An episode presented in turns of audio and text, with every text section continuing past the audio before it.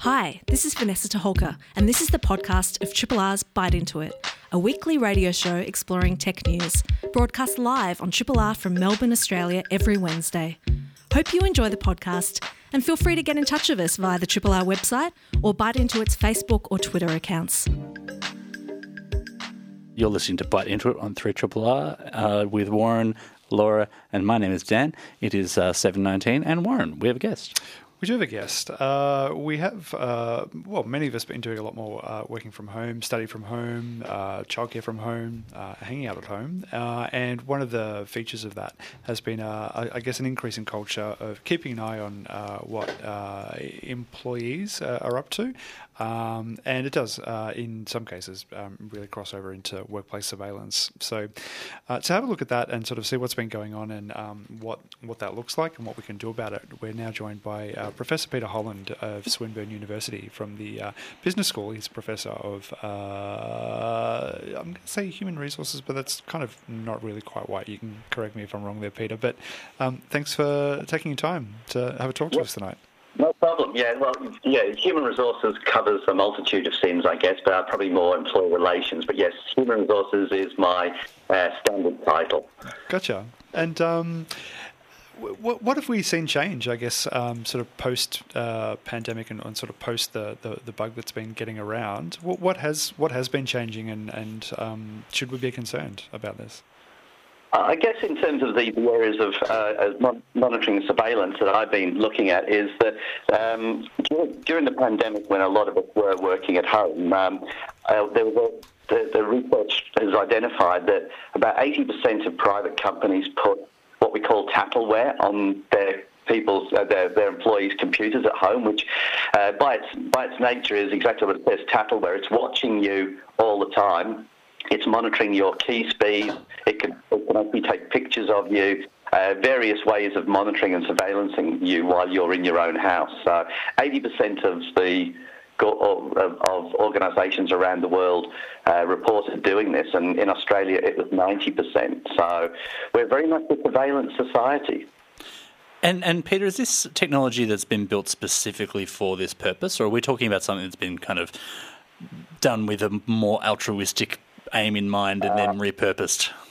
Well, I, I, think it comes under something we call functional creep. That it's it's it basically has been there, but it's being being repurposed for, for this purpose. It was it's probably there for some levels to monitor and surveil, uh, sort of at a benign level. But when so many of us went work, then it I think effectively you could argue it was repurposed to actually make sure that people were doing what they would say they were doing. But again, from an and again from an HR perspective, that um, the concerns we have is that it, it, it really doesn't show much trust in your workforce. That if I can't see them, I better monitor and surveil them somehow. So that would be the disappointing side to me, rather than taking the opportunity to say, well, you know, um, I can trust my workforce. You know, if you to get the work done, no, I feel I have to monitor and surveil them. And many people didn't know that this had been put on their computers as well. So that's the other side of this. Um, yeah, I was about to ask you if you had a sense of how many people are aware this is even happening, or that there might be repercussions for them. Like, do you do you know any stats on like what the actual sort of awareness is in the workforce is? No, no, I, I, that's the key thing is that um, I picked up on this global study that it was 80%, and the ABC went and did a study of Australia and found it was around 90%. Now, I don't know anyone who knows that this has happened. Um, um, um, I guess because you, you, don't, you don't, you don't assume that your boss is going to be hmm. watching and monitoring you when you're at home. You just assume that you're tasked with your work. You might want to check in, you know, every so often. But again, I would like to know possibly whether this tattleware has been taken off. Now people are moving to a hybrid model of sometimes at work, sometimes at home. I would suspect not. Is there a, an indication as to the kinds of industries that are just gravitating towards this, or is there no real rhyme or reason to it? And it's more more about the attitudes of the employers themselves it's something we call an optic. It, it, it, can cover anything. And, and two examples would be the fact that I work, and for me, I work a lot at home, so I could be surveilled here as a white collar professional. But equally, um, if you think about this, have you ever have you ever tracked a, a parcel? Uh, my son was doing this today, trying to track a parcel that we, would ordered. If you think about it, you know where you can watch where your parcel is. That's that's also tracking the driver. So that's been repurposed as well to monitor and surveil the driver and where the driver is and how many times the driver stops, etc. So while it's set up to say we're, we're monitoring your parcels, it's also monitoring the driver, who you might argue is a blue collar worker. So it doesn't discriminate. That's the that's the scary thing with monitoring and surveillance. It just does not discriminate.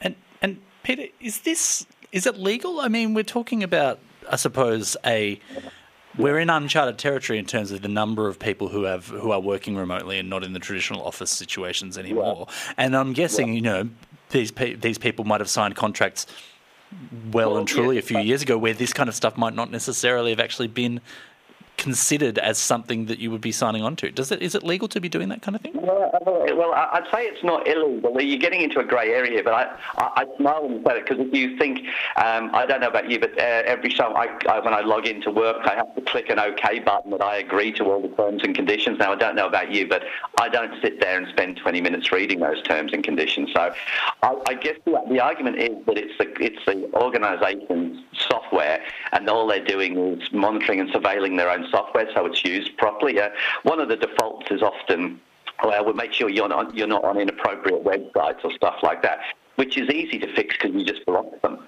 You don't need to monitor and surveil people you know, you're seeing this more and more in terms of some of the justifications. I'm sure you're aware of the Bunnings Kmart scenario where they yeah. were taking fake pictures of people.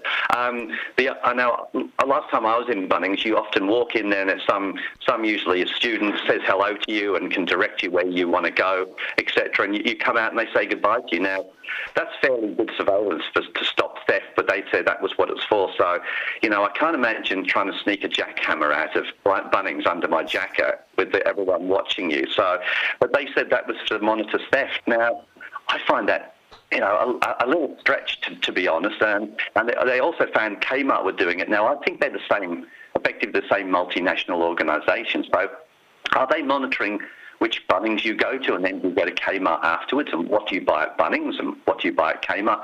I don't know, but I would not take their argument that it's a theft prevention mechanism too strongly in that sense. So um, these, these are the dangers we're finding with this functional creep is that they've got the ability to use it, and they're using it, and when they get caught out, there's some, I would say, a fairly weak excuse that it's, we're trying to protect our, our company or protect our workers etc. So, um, but there's no real justification if you look into it more deeply than that.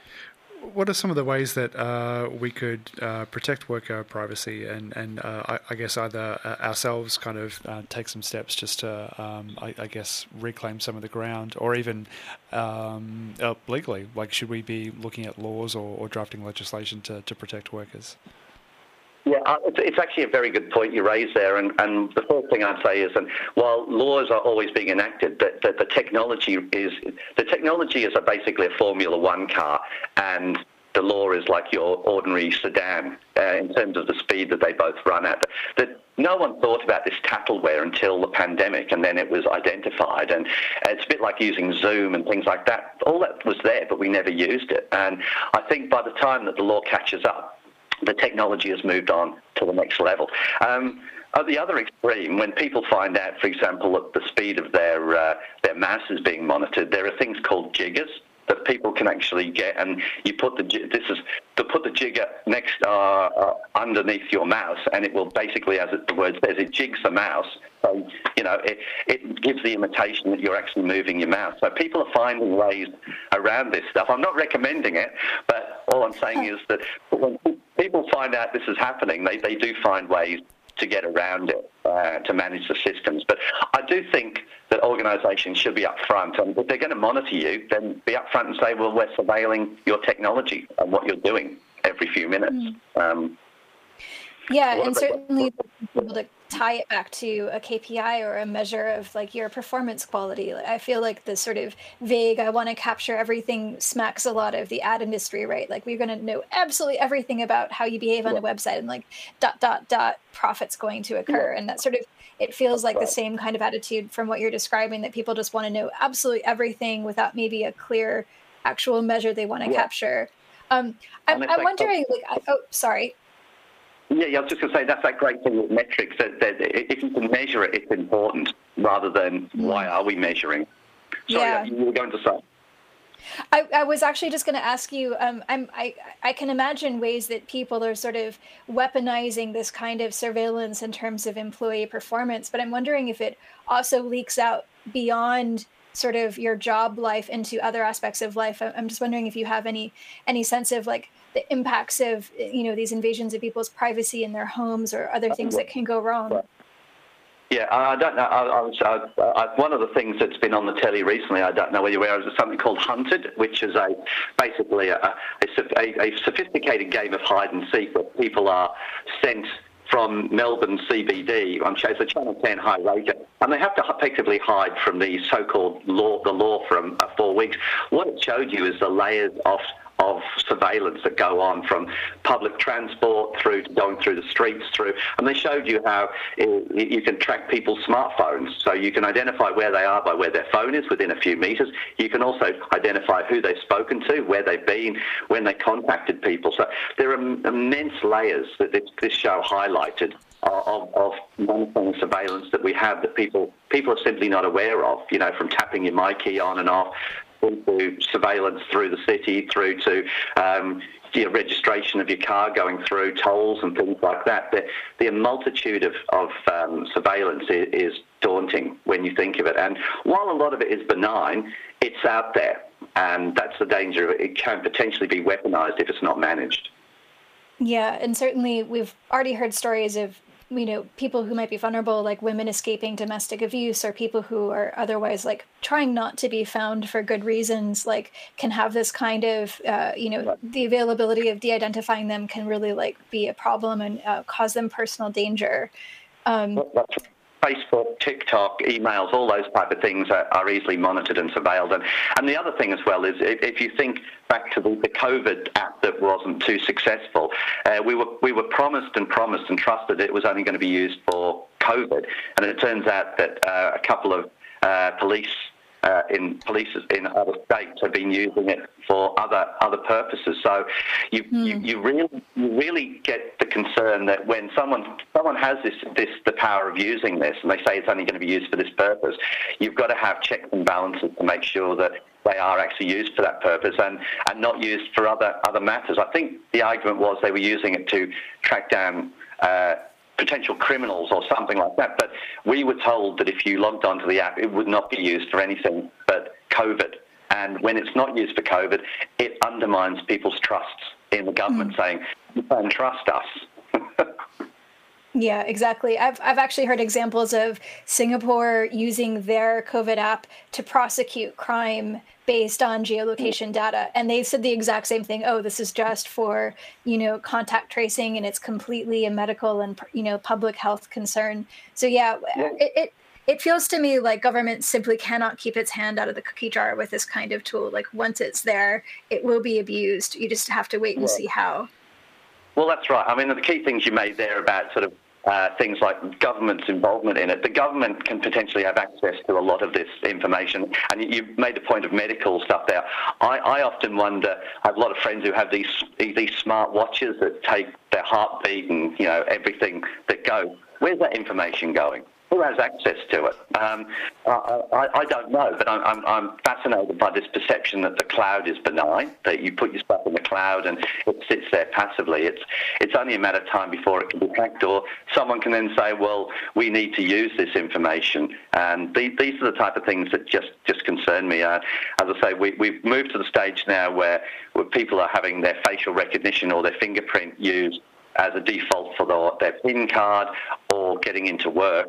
Um, the, the, the, these, these, this information can be taken and, and misused, and it, it's a real concern. De- definitely. P- Peter, if people are finding out that their workplace is perhaps surreptitiously monitoring the, them at their desks at home, what can they do in terms of you know protecting them, themselves and their rights?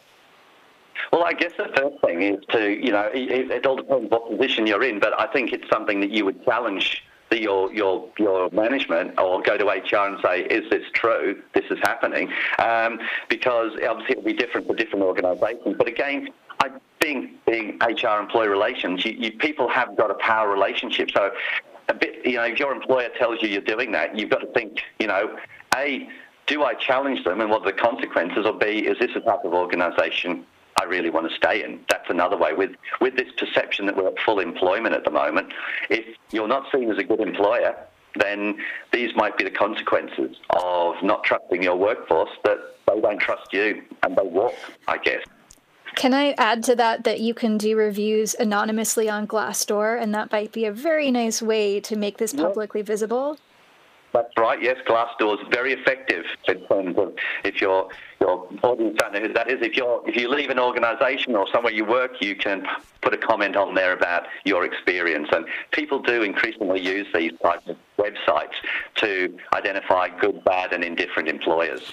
Absolutely, and I think it's very important that um, these employers are held uh, up to a level of scrutiny that um, means that they're not going to be doing this kind of thing.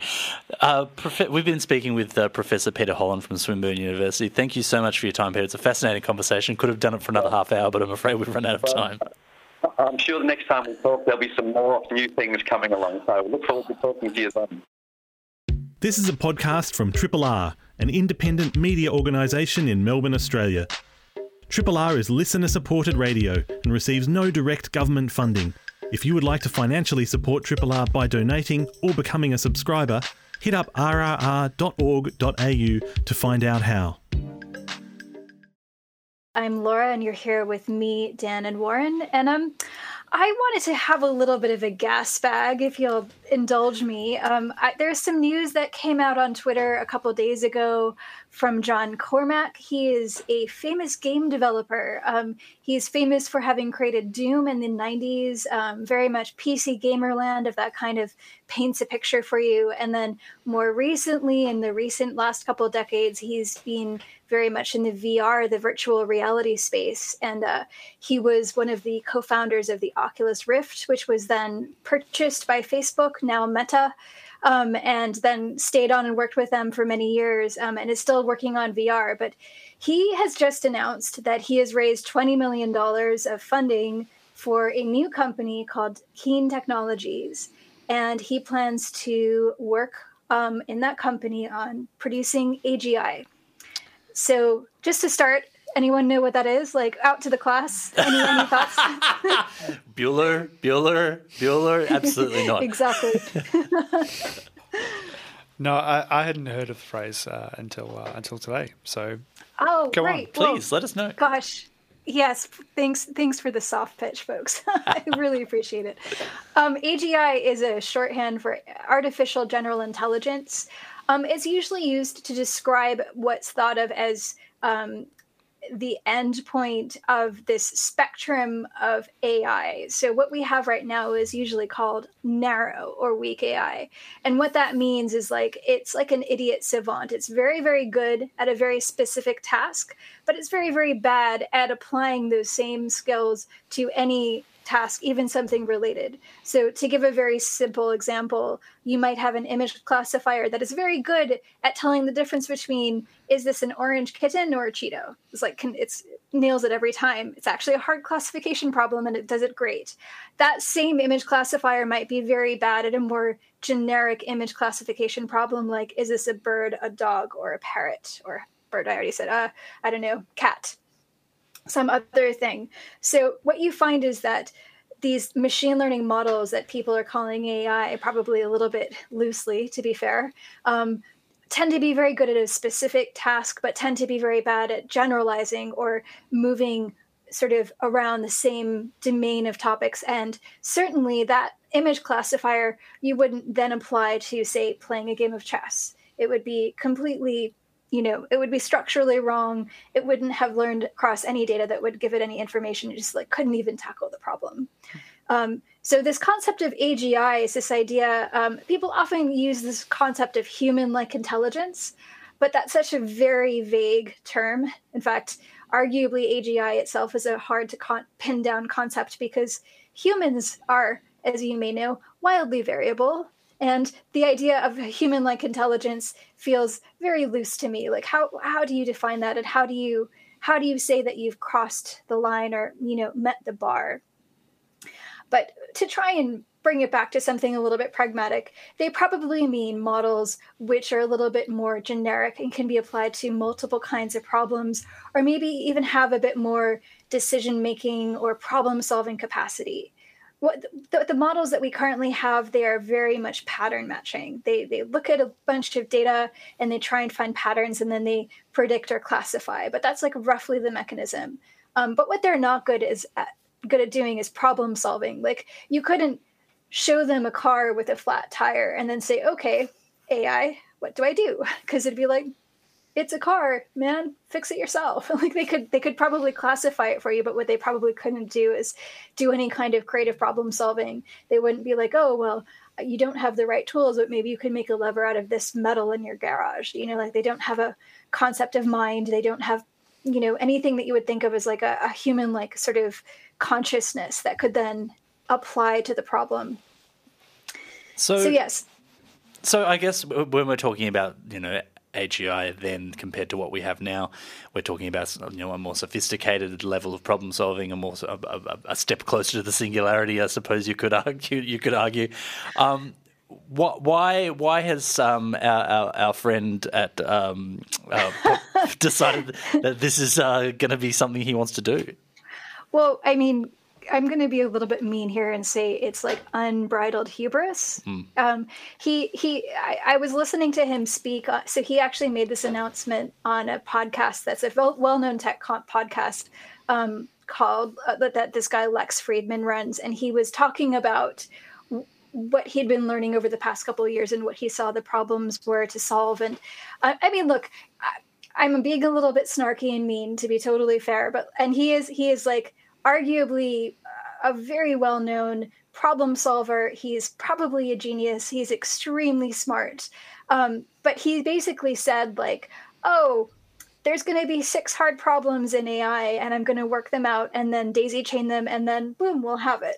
That, was basically the sort of that, that's I'm, I'm summarizing i'm paraphrasing but that was one of the things he said was like yeah i think there's less than six key insights that need to be made we don't know what they are but when we put them together in concert with gpus at scale and then the data that we have access to then we get something that behaves like a human being or at least a living creature. And he kind of walks the statement back a bit. You know like saying living creature means you might think about like dog intelligence or cat intelligence which is you know still more than a machine as we currently have it but you know maybe not setting the bar up at humans.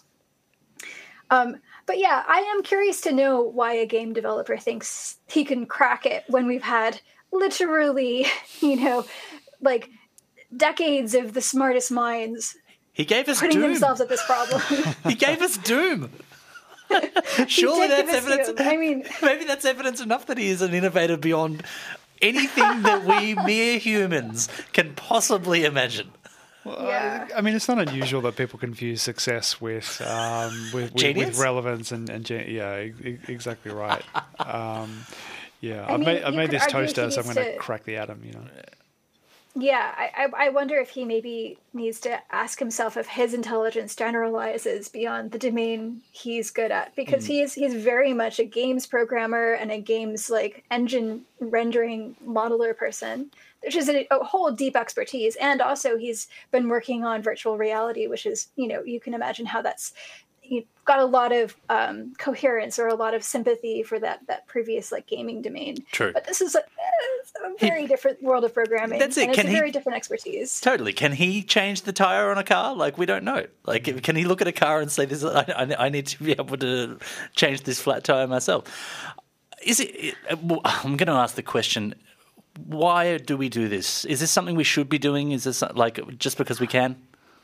Well, I mean, this is it's funny that you mentioned that because I I was literally talking about this with my colleague before we hopped onto this like radio program and and I was saying like the thing I really tr- struggle with with the concept of like AGI as a goal is like but why? Like what is what what problem are we solving with this and like what kinds of new problems might we like engender if we achieve it because let's be clear if we create a machine that has anything close to a consciousness or a model of mind, then we introduce a million ethical problems, right? Like we now we're in like, is is it ethical to ask this machine to do this very repetitive task that I don't want to do? Um, is it is it appropriate to like trap it inside my one set of you know like if I can't afford to put it on the largest server bank possible and give it all the compute it possibly can want? Am i somehow like mistreating my agi like yeah like these are these are like actual problems that we will be facing if we do achieve this level of machine intelligence. Um, so I, like i see a lot of pitfalls and i'm, I'm a little confused about what the potential applications could be. Um, i mean to be front to be to totally blunt like we have so many technologies that aren't really like being used to their potential currently. So um, yeah i like he did he he offered a couple of hints about what he imagines uh like agi to be and he he mentioned something about this idea of a universal remote worker someone who's doing what i imagine is sort of a white collar like computer job um, perhaps not terribly creative but relatively repetitive and he sort of said maybe we can make these universal remote workers we can train them to do some kind of task and so you know maybe maybe us office workers should be worried that like someone else is going to be writing my css and it won't be a human it'll be an agi i'm not sure um, the kind of the kind of weird thing about this is when when he uh, like I think it's interesting and exciting, sort of on paper. I, I agree with, with all you're saying, Laura. Um, but that one person can define what we need to know to create a general intelligence where they say it will it will know the world and it will know humans or will know sort of human intelligence. Um, I, am trying to imagine how. I mean, humans don't understand um, the world, so how we can sit down there and on the back of an envelope say we're going to sort of help it figure out um, figure out the world. Um, I'm reminded the um, reminded of the the scientist in Cat's Cradle um, who asks like, "Can you prove anything to be quantifiably true?" And and in that particular story, nobody can. So I'm not. Yeah, I mean. Hmm. You actually know this space really well, and, and, and machine learning. It's it's not so much necessarily about the, the six things that you put in, but being able to give it a start and, and, and sort of off it goes. Um, I mean, hmm. is this is this too woo woo to sort of say, um, you know, can the world be known?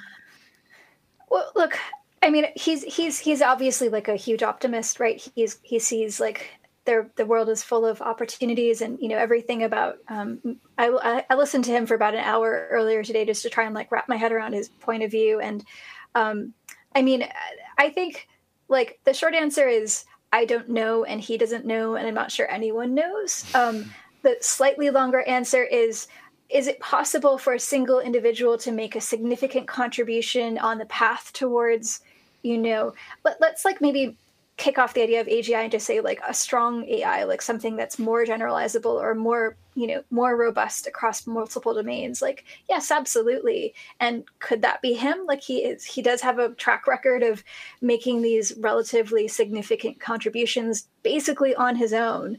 Um, and he basically said the reason i want to do this is because i think i can do something by myself whereas there are other domains where i would need a team and I don't really want to work in a team. like that's basically what he said. So, uh, like, yes, possibly. It's it's hard to know whether a machine can have a. I mean, I guess like part of the question of like, can the world be known is, does it need to be known in a in a human like way, or does it just need to be like interactable? Because if you can yeah, imagine the world as a set of like physical, tangible APIs that could be encoded into logic, and you can just know what's what sorts of interactions are possible, then maybe that is something that you can program. But if you have this concept of AGI as being like a human, it, it becomes a much fuzzier goalpost for me. Triple R. Laura, I, I want to touch on this uh, AGI thing a little bit more. Like, why? I'm still not understanding what the motivation, I suppose, is for anyone to need to do this? Well, I suppose it's the same as why we go to the moon or climb Mount Kilimanjaro, like not because we have to, but because we can, or we want to prove to ourselves that we can. Um, so, I, I, mean, this very much, it's obviously a thing that inspires us. It's something that's, uh, it, it, features in science fiction from all eras. It's something that we talk about. Um, I, I don't know that we need to do it. And certainly, I think a good argument is that maybe we need to develop a little bit more maturity around thinking about technological impacts um, before we tackle something this kind of existentially risky, both for the technology and for us.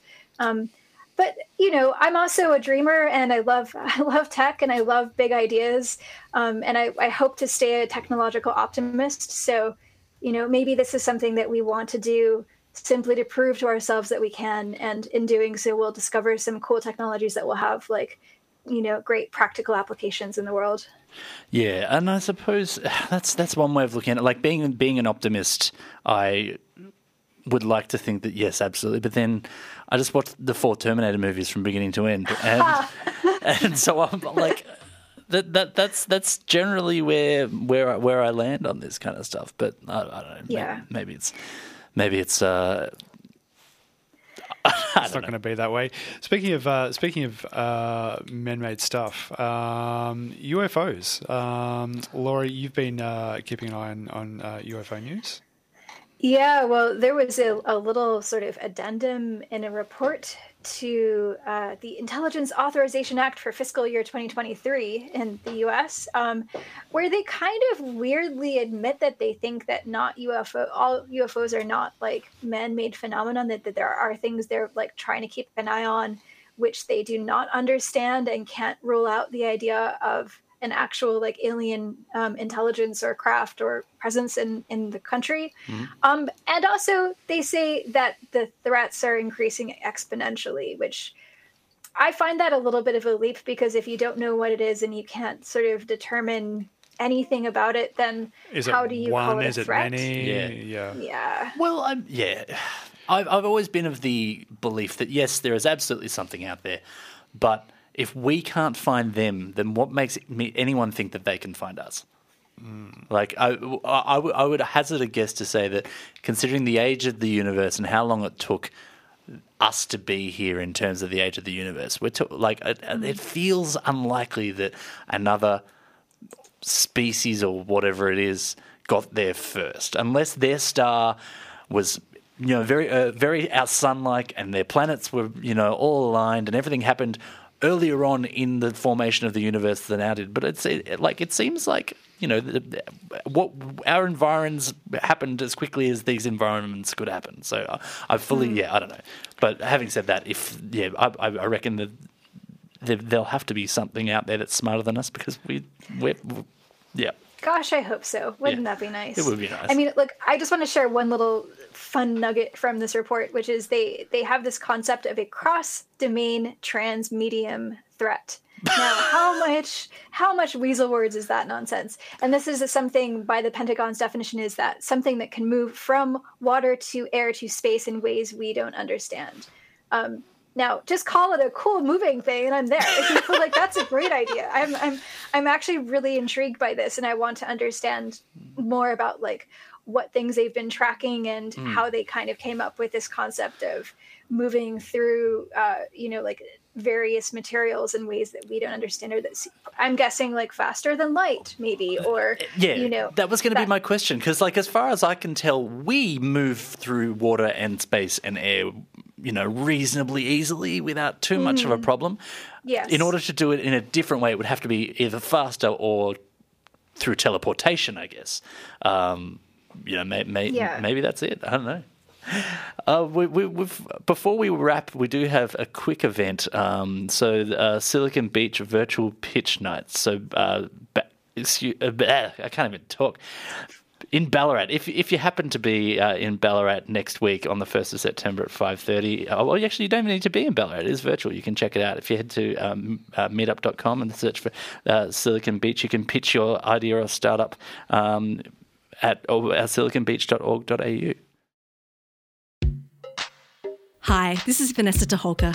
Thanks for listening to the podcast of Triple R's Bite Into It, a weekly radio show exploring tech news broadcast live on Triple R from Melbourne, Australia, every Wednesday. Hope you enjoy the podcast and feel free to get in touch with us via Triple R's website or bite into its Twitter or Facebook accounts.